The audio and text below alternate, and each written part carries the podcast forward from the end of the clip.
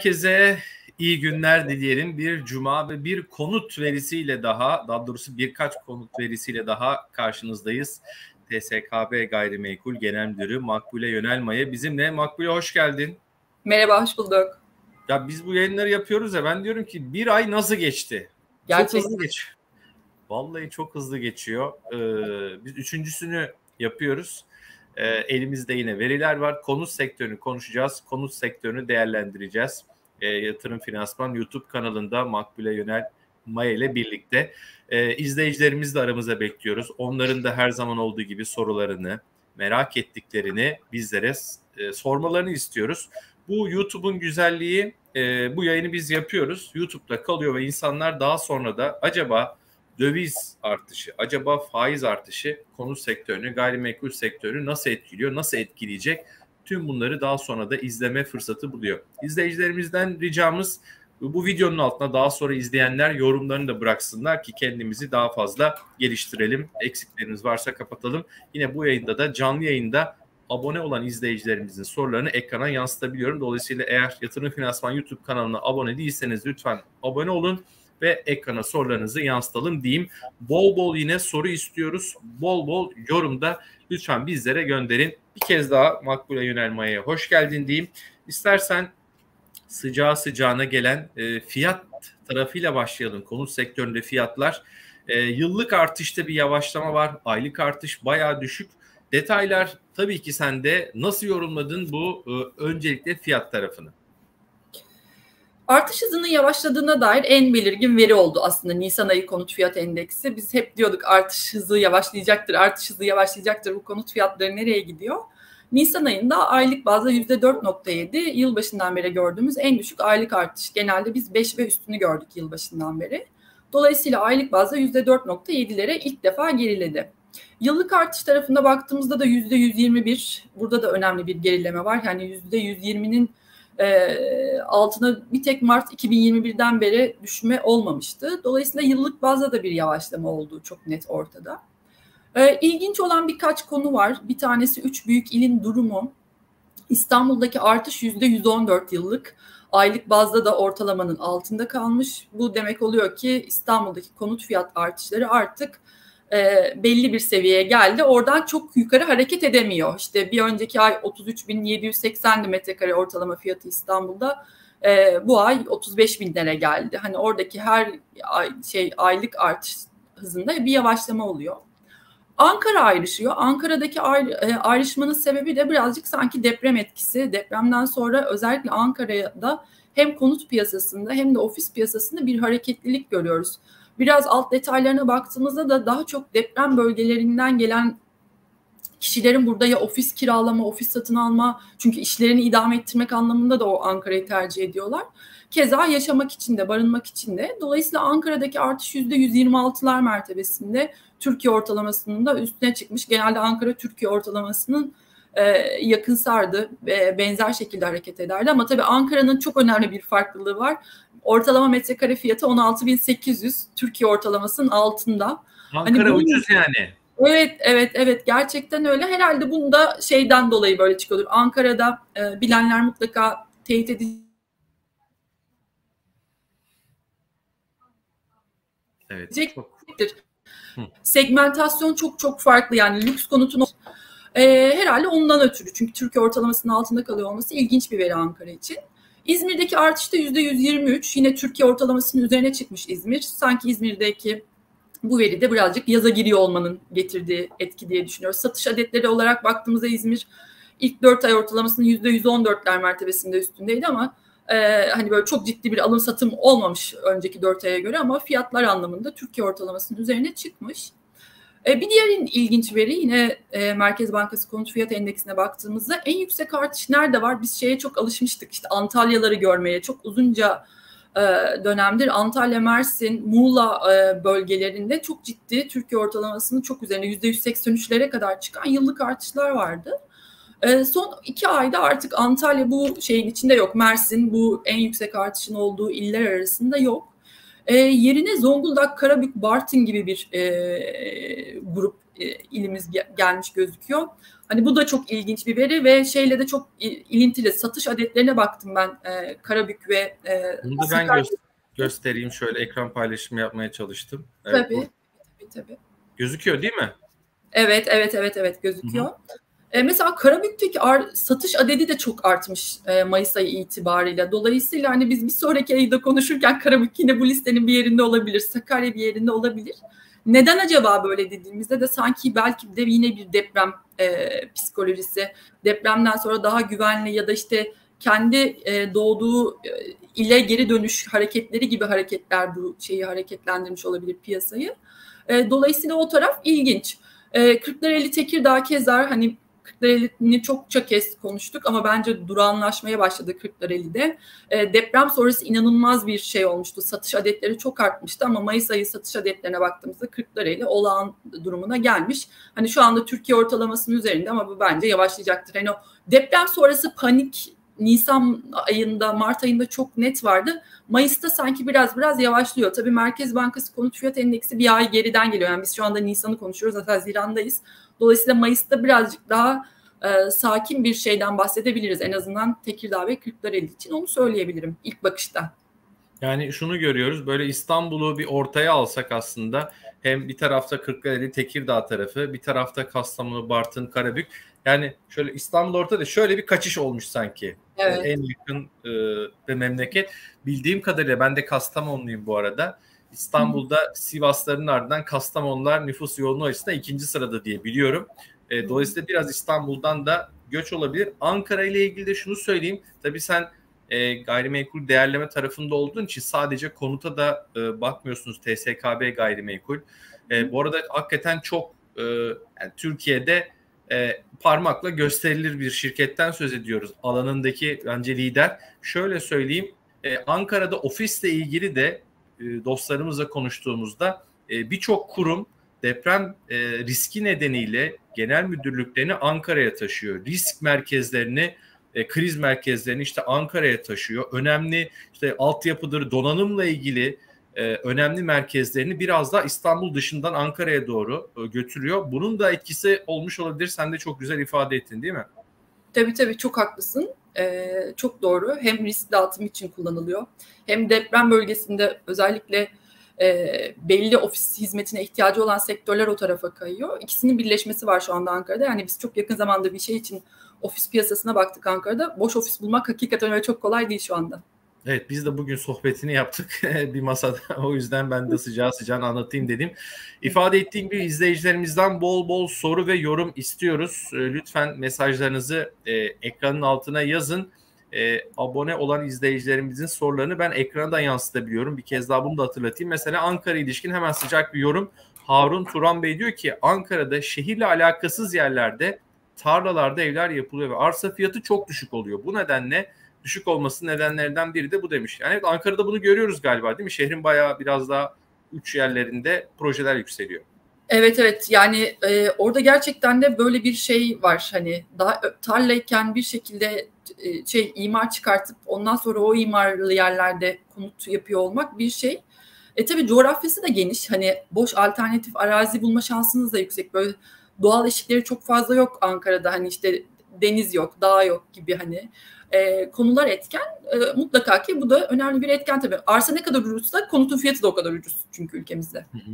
Peki istersen e, fiyatlara ilişkin bir kez daha döneriz. Çünkü başlığımız dövize faiz artışında konut sektörü. E, bu seçeneklerle bu şartları da konuşacağız. Mevcut durumu konuştuk. Mevcut durumla ilgili istersen bir de satışlar tarafına bakalım. Ufak ufak değindin ama satışlarda yıllık olarak e, bir düşüş var. Ama ben Makbule detaya baktığımda şimdi manşetlerde şu geliyor. Konut fiyatları işte yıllık düştü. Ama bir önceki aya bakalım. Bir önceki ayı da seninle değerlendirmiştik. 85 binmiş. Bu 113 bine çıkmış. Ama öyle bir hani ilk okuduğunda e, öyle bir tablo gözüküyor ki eyvah konut sektöründe işte düşüşler başladı bitti falan gibi bir algı oluşabilir. Uzmanlık sende, detay sende. Nasıl okuyalım sence bu e, satışlar tarafını? Çok haklısın. Bence en önemli yani bence bu ayın en önemli değişimi burada. Yani bana göre 113 bin adetlik satış oldukça iddialı bir satış. Çünkü hatırlayalım Mayıs ayında iki farklı e, dönemde seçim oldu. Dolayısıyla piyasanın inanılmaz bir e, sakinlediği, durağanlaştığı dönemde 113 bin adetlik satışın oluyor olması gerçekten ilginç. Ee, hani ben net olarak sebebi şudur diyemiyorum. Birkaç tahminim olmakla birlikte ee, özellikle işte kamu bankaları tarafında açık dosyaların kapatılıyor olması, hani orada daha bir hızlı yani yarım kalmasın hani bu iş deyip de e, yapılaca, yapılan e, alım satım ve konut kredisi işlemleri etkili olmuş olabilir.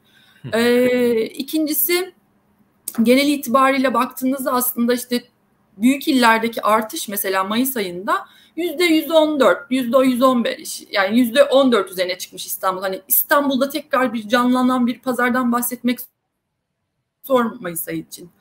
Ama farklı illerde e, normalin ötesinde satışlar olmuş. İşte Balıkesir buna örnek, Çanakkale buna örnek, Sakarya buna örnek, Karabük buna örnek ama tabii ne kadar bu şehirleri yan yana koysanız da İstanbul gibi bulk ve çoğunluğun olduğu hani İstanbul'da 16.700 adetlik bir satıştan bahsediyoruz. Dolayısıyla bütün yekününü değiştiren e, taraf bu taraf.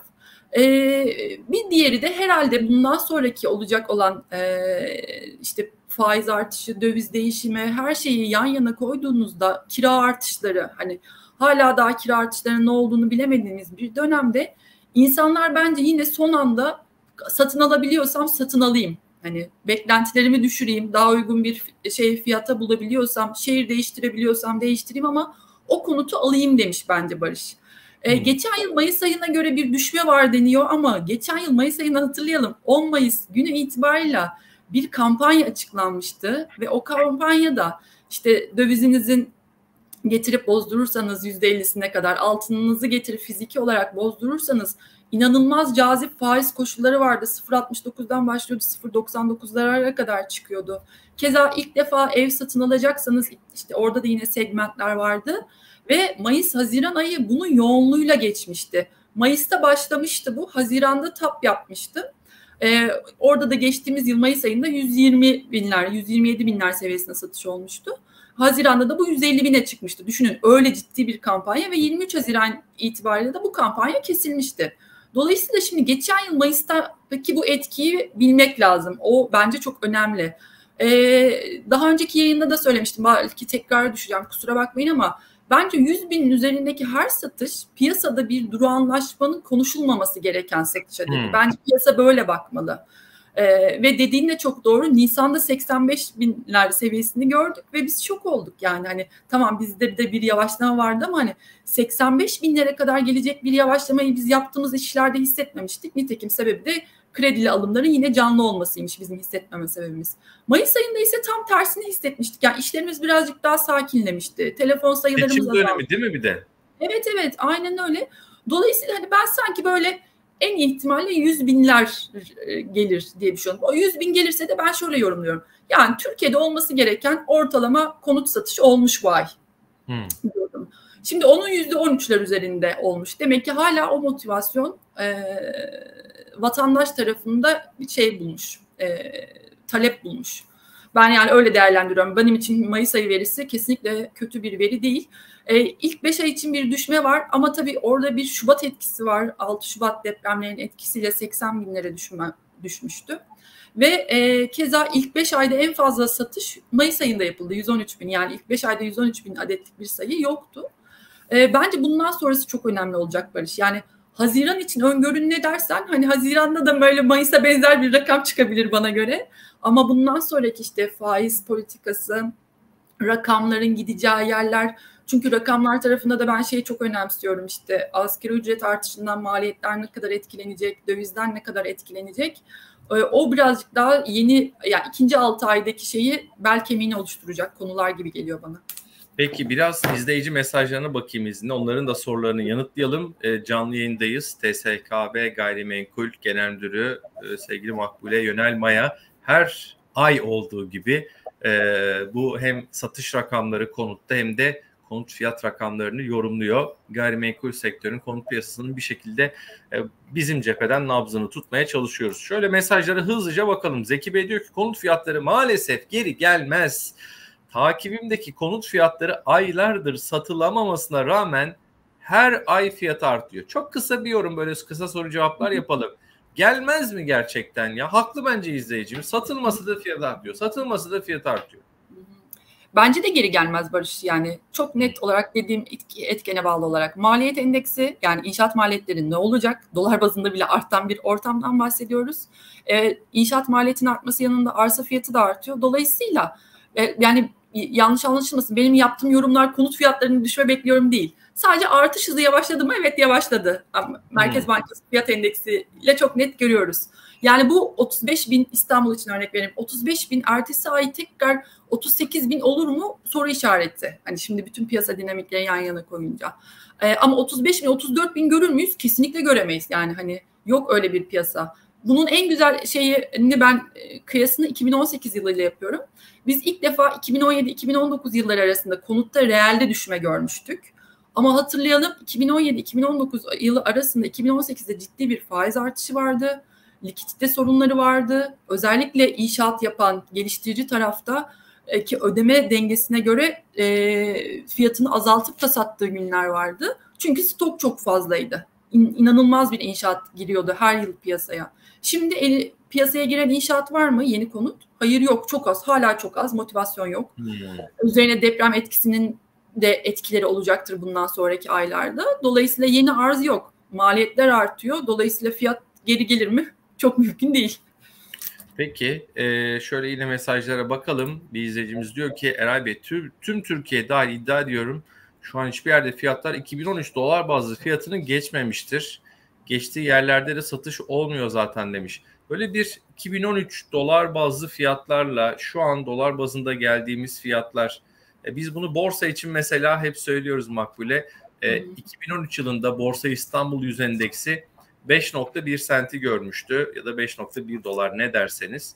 E, ve o tarihten bu yana TL olarak e, endekse biz baktığımızda rekorlar kırdı, sıfırlar attık, uçtu kaçtı ama dolar bazlı e, 3 dolar civarında ancak gitmiştir. Yani 5'i bir daha göremedik. 2,5-3 arasına takıldık kaldık. Konut fiyatlarında da e, böyle bir dolar bazlı bakış açısı için sen ne dersin? Ya şimdi e, bunu da çok yakın zaman önce çalışmıştık. Masama baktım. Grafik ekran yanımda olsaydı açıp gösterecektim. E, dolar bazlı aslında artmış. Yani şöyle 2013 şudur diyemeyeceğim ama 2015-2017 arasında hatırlıyorum e, çalıştığımız grafikte. E, Türkiye ortalaması 700 dolarlardı. Mesela hiç tarihte Türkiye ortalaması ilgili yıldaki kurla çarptığında 700 doların üzerine çıkmamıştı. İlk defa bu yıl 1000 dolarlara gelmiş durumda. Tabii bunun içinde doların sabit kalıyor olması da bir etken. Yani doları tabii biz o hesabı yaptığımızda 21'lerle çarpıyorduk. Hani oradaki etki de vardır. Ee, ama genel itibariyle baktığınızda dolar bazlı artmış. Ee, bunu söyleyebilirim. İnşaat maliyetinden de örnek vereyim. Ee, inşaat maliyetlerini biz hep 600 dolar konuşurduk. Bakın şimdi 1000 dolar konuşuyoruz. Yani e, bu çok yani ben tabii işin içinde sürekli fizibilite yapan işte nakit akışı oluştururken hani o kadar bizim için temel bir veri ki inşaat maliyeti işte şöyle bir konutta ne olur 600 dolar. Yıllar yıllar böyle geçti.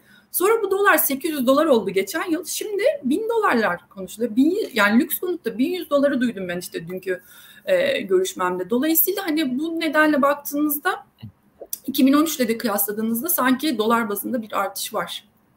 Peki hadi dolar bazında bir başka mesaj daha vardı. Onu da alalım. Dolar bazında bile konut fiyatları hala uçuk değil mi? Ay başından bu yana dolar %20 arttı. Ev fiyatları da arttı ama eski fiyattan da satamadıkları halde nereye kadar gidecek demiş. Yani e, şu var ama genel kanaat e, şu ya bu ev fiyatları uçtu. Ev fiyatları çok yüksek e, diye bir şikayetimiz ve tespitimiz hepimizin de kabulü var. Ama tablo bu işte yani fiyatlarda düşüş beklemiyoruz. Fiyat artış hızı yani %10 artarken %5 belki aylık artmaya devam edecek gibi bir öngörümüz var. Detaylara yine bakalım istersen verilerle devam ediyoruz. Canlı yayındayız. Saatlerimiz 15.34 16 Haziran 2023 TSKB Gayrimenkul Genel Müdürü Makbule Yönel Maya ile e, konut ve gayrimenkul sektörünü değerlendiriyoruz. Şimdi yabancı tarafına baktığında Makbule çok ilginç bir tabloyla karşı karşıyayız. Ee, yine hepimizin şikayet ya yabancılar alıyor bu konutları. Yabancılar bu fiyatları götürüyor dedik dedik. Belki bazı yerlerde kesinlikle haklı bu görüş.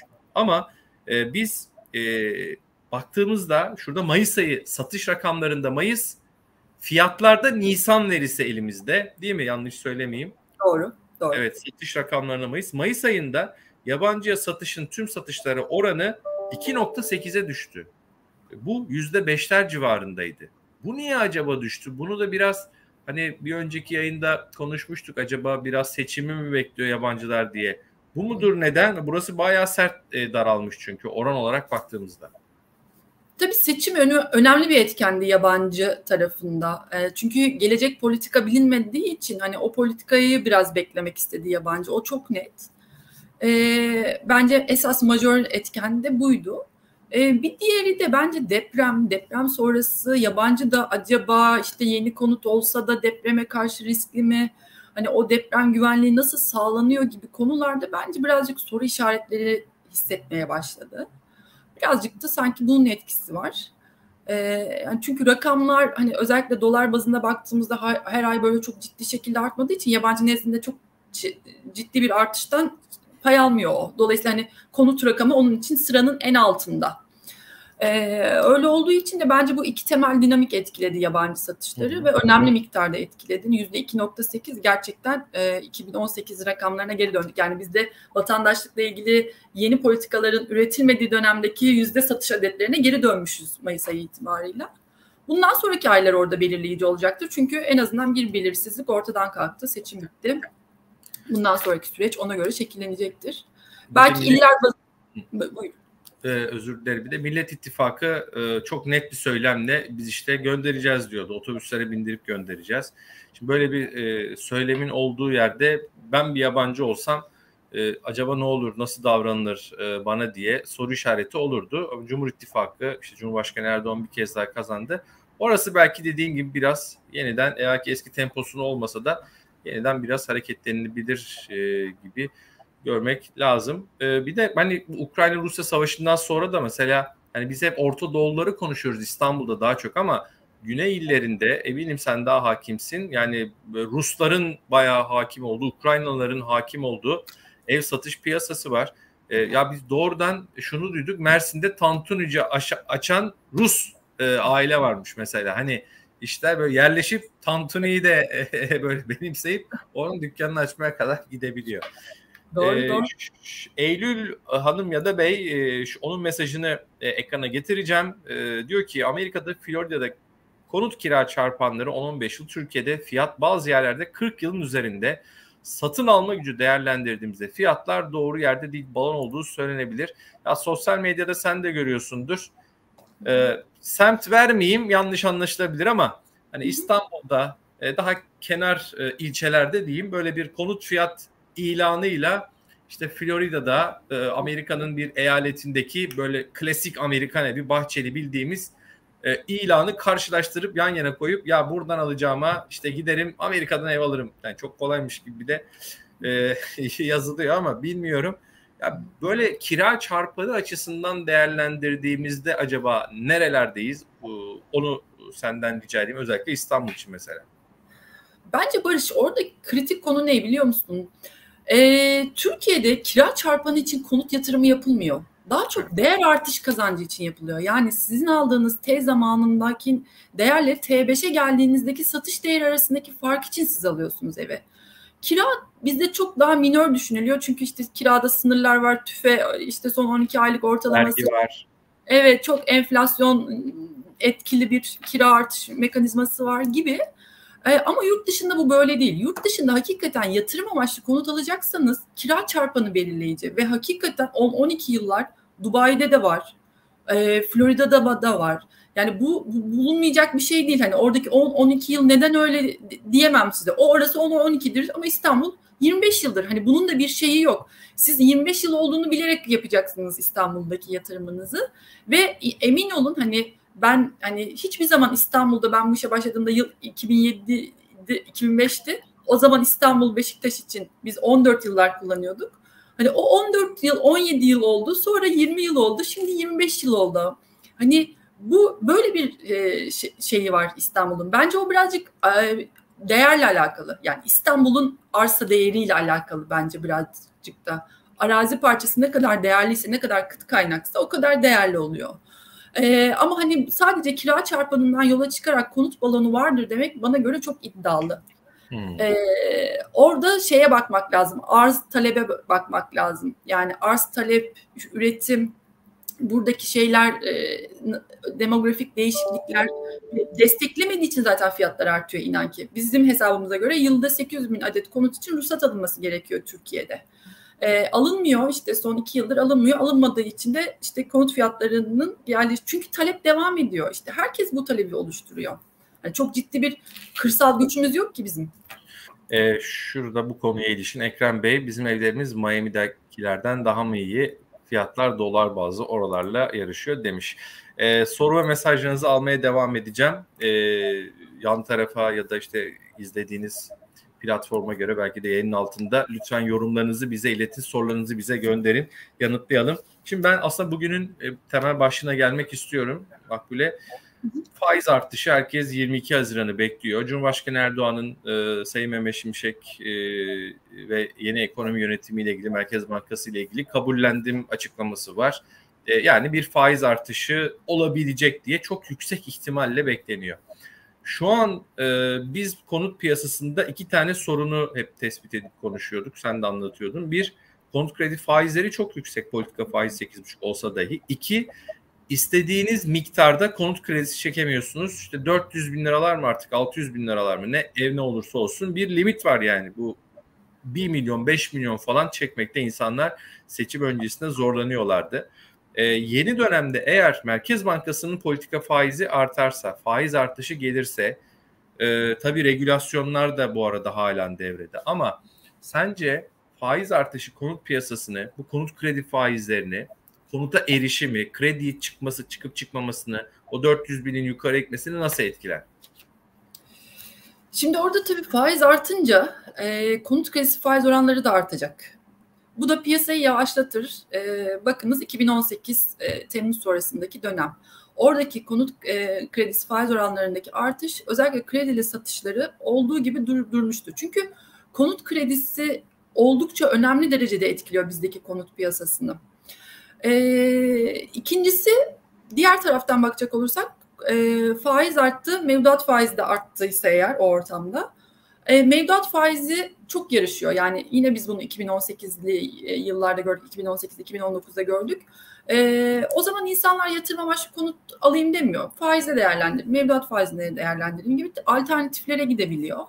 Dolayısıyla iki yönlü etkisi var ama faiz artışı eşittir konut kredisi faiz oranları artışı şeklindeyse tabii ki o şeyi yavaşlatır. Hani şu anda bu kadar limitler ve çerçevelerin çizilmiş olmasına rağmen insanlar o şeyden kesişim kümesinden geçebiliyorlarsa yine talep etmişler. Yani bir önceki ay yüzde 25'ti konut e, satışlarındaki ipotekli satış miktarı oranı. Şimdi yüzde 24 olmuş. Hani bir puan geri gelmiş. Demek ki bir şekilde 400 bin mi aldı, 300 bin mi aldı bilmiyorum ama alabilen almış o krediyi hala da. Yani tabii şurada bu faiz artışının, e, konuşulan faiz artışının aslında e, piyasada faizler zaten yüksek. E, ancak e, Merkez Bankası bu faiz artışıyla e, bir normalleşmeye gidecek diye de bir beklenti var.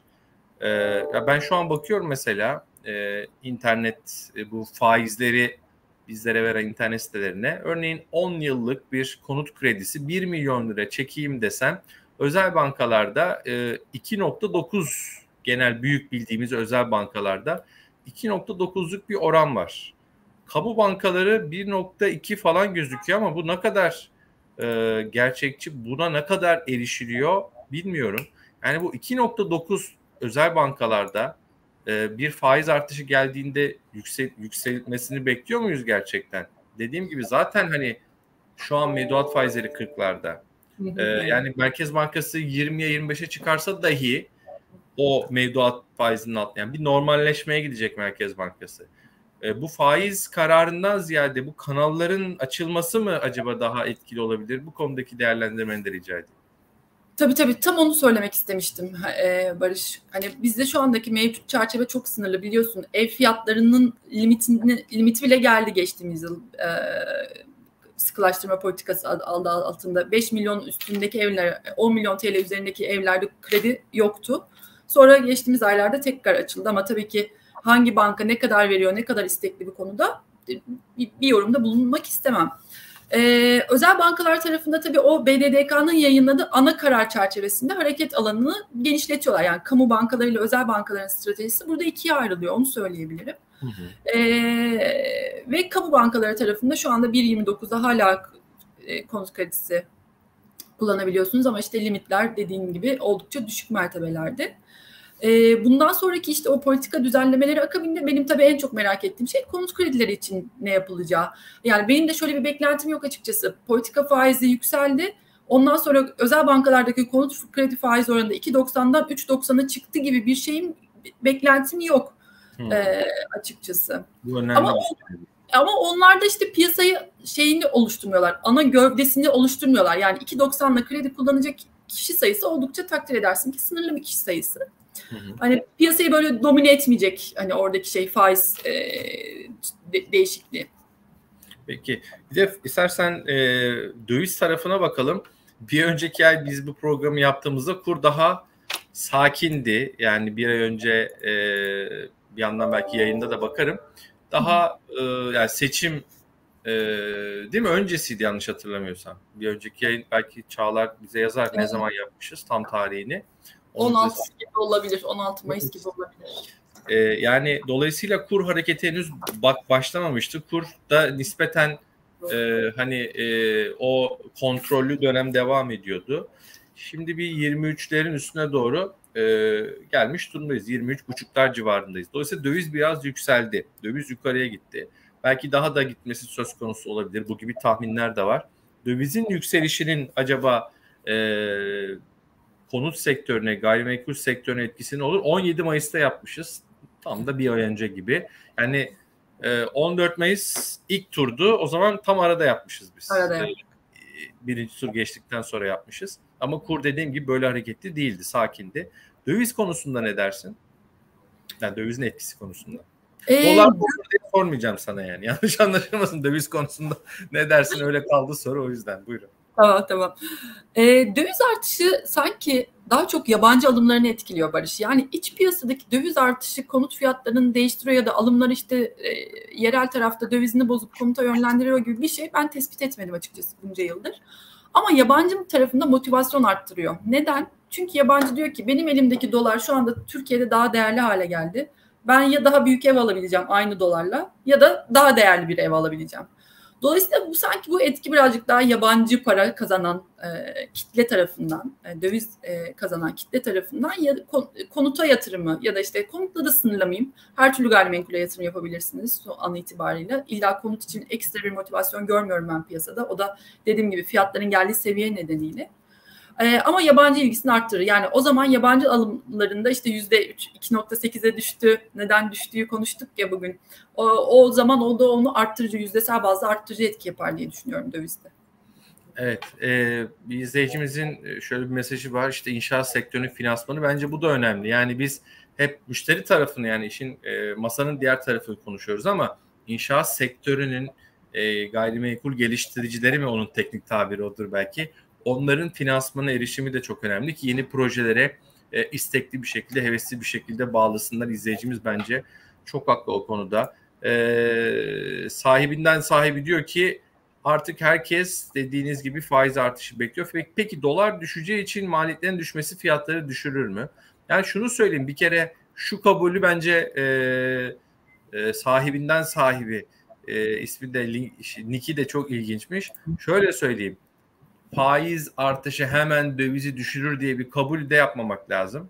Bir ne kadarlık bir faiz artışı, iki Merkez Bankamızın rezervi ortada. Yani hemen çıktı merkez bir faiz arttırdı 8,5 10 yaptı. Aa dolar düşer. Bu beklentiyi bir kere bence ortadan kaldıralım. Bir iki diyelim ki sizin dediğiniz gibi oldu. Diyelim ki dolar düştü. E, maliyetler içerisinde dolar bilmiyorum ne kadar etkili. Mesela bir asgari ücret hatırlatması yaptı sevgili Makbule Yönelmaya. Onu bekliyoruz Temmuz'da. İnşaat sektörü de Emek yoğun bir sektör bir taraftan. Ama ben yine de sorayım izleyicimizi kırmayalım sorusunu. Döviz düşerse mesela geçmişe de baktığımızda ev fiyatları düşüyor mu? Ee, ne dersin maliyetlerin düşmesiyle? E, düşmüyor Barış. Düşmez de sebebi dediğim gibi biraz önce demiştim ya ben e, geçti yani 2018-2019 yılına kadar bakın e, 15 yıl neredeyse bütün sektör 600 doları kullandı rakam olarak. E, 600 dolar artık 800 dolar işte şimdi binler bin yüzler konuşulmaya başlayan çılgın bir inşaat maliyetinde artış var. Hani bu sadece bizdeki doların işte belli bir dönem stabil tutulmasıyla ilgili bir durum değil. Artıyor ham, ham madde eksikliği, temin eksikliği, navlun ücretleri her şey bunun içinde bir parça oluşturuyor ve artıyor. Dolayısıyla doların düşmesi konut fiyatlarını bana göre düşürmez. Peki. Ee, Valla son olarak belki şu yatırımla ilgili e, sorular var. Yatırım için e, konut alınır mı bu dönemde diye. Yukarıda galiba sorulardan bir tanesinde yine e, vardı. Evet Ekrem Bey.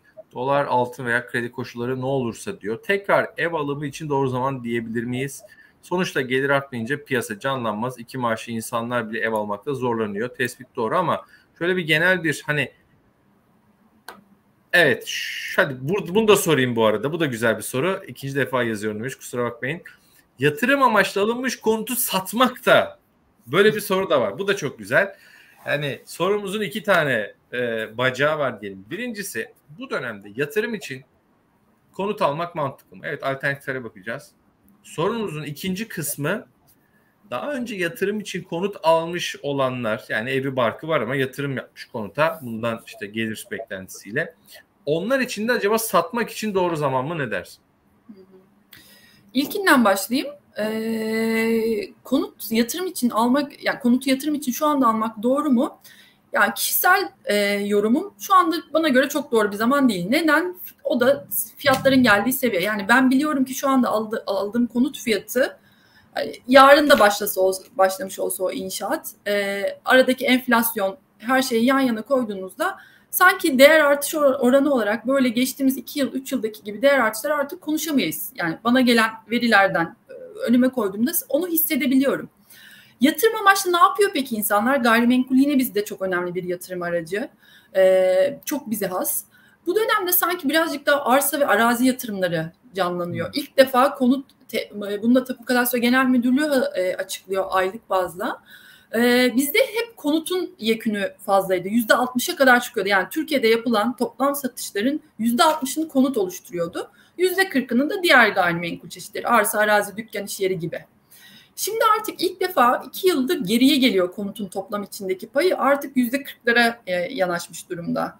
Dolayısıyla bu şu demek oluyor. Demek ki insanlar artık konut alım satımını eskisi kadar toplam Türkiye'de yapılan alım satımlar içinde ağırlığını azalttı. Yani eğer yatırım için bakacaksanız bir şeylere bana göre de arsa ve arazi yatırımları bu dönem için daha cazip olabilir. Ağırlığını mecburen azalttı diyebilir miyiz? Yani erişim e, sorun nedeniyle. Çünkü arsa, işte e, tarla artık neyse nasıl değerlendirsek değerlendirelim.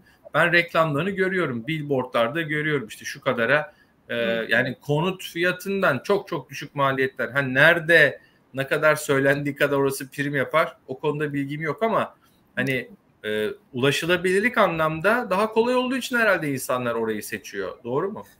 Tabii bu da çok e, önemli bir tespit ve kesinlikle doğruluk payı var. Oradaki şeyiniz düşüyor bir kere. Toplam ödeyeceğiniz meblağ işte bir konutta artık ortalamada 100 metrekare konutta Türkiye'de 2 milyon 200 bin liranın altını konuşamıyoruz an itibarıyla. E, ama bir tarla için konuşabilirsiniz. Yani öyle bir tarla bulursunuz ki 500 bin liraya da tarla var Türkiye'de, 600 bin liraya da tarla var. Dolayısıyla oradaki ölçek ekonomisi çok haklısınız ki bir değişken. Ama diğer değişken de bana göre yani ben tabii bunu yaptığım müşteri toplantılarında da duyuyorum. E, Türkiye'de bir e, şey var, e, güruh var. E, ve bu güruh 2013-2014 yıllarına kadar mesela şeye çok çalıştı. İşte konut alayım yatırımlık çok değer kazanacak. Sonra o güruh dedi ki yok dedi konut dedi doldu dedi. E, yani artık bizim için yeterli. Evet doyuma ulaştı. Biz artık arsa arazi alacağız dediler. Yani dolayısıyla bu birazcık da yatırım perspektifi e, gibi de değerlendirmek lazım. Yani buradaki konutun yüzdesel ağırlığının tamamen e, eksi bazda değişimini sadece fiyata ve ölçeklere bağlamak çok doğru olmayabilir. Çünkü buradan para kazanıldığını görüyor piyasa bir taraftan da. Peki e, Makbule çok teşekkür ederim. Valla çok keyifli oldu. E, interaktif oluyor. İzleyicilerimizin sorularını da yanıtlamış oluyoruz. O zaman bir ay sonra mı görüşeceğiz? evet bugün işte öyle olacak. Üçlediğimize göre e, arada konut sektörüne ilişkin herhangi bir e, ekstra e, bir şey olmazsa e, dolayısıyla e, biz bir ay sonra kısmet olursa yine buluşuruz. E, bir kez daha ağzına sağlık TSKB Gayrimenkul Genel Müdürü Makbule Yönel Maya. Gayrimenkul Dünyası programımızın üçüncüsünde bir araya da bir arada olmuştuk. Bir sonraki programda buluşmak üzere efendim. Allah'a ısmarladık. Sağ olun. 窗。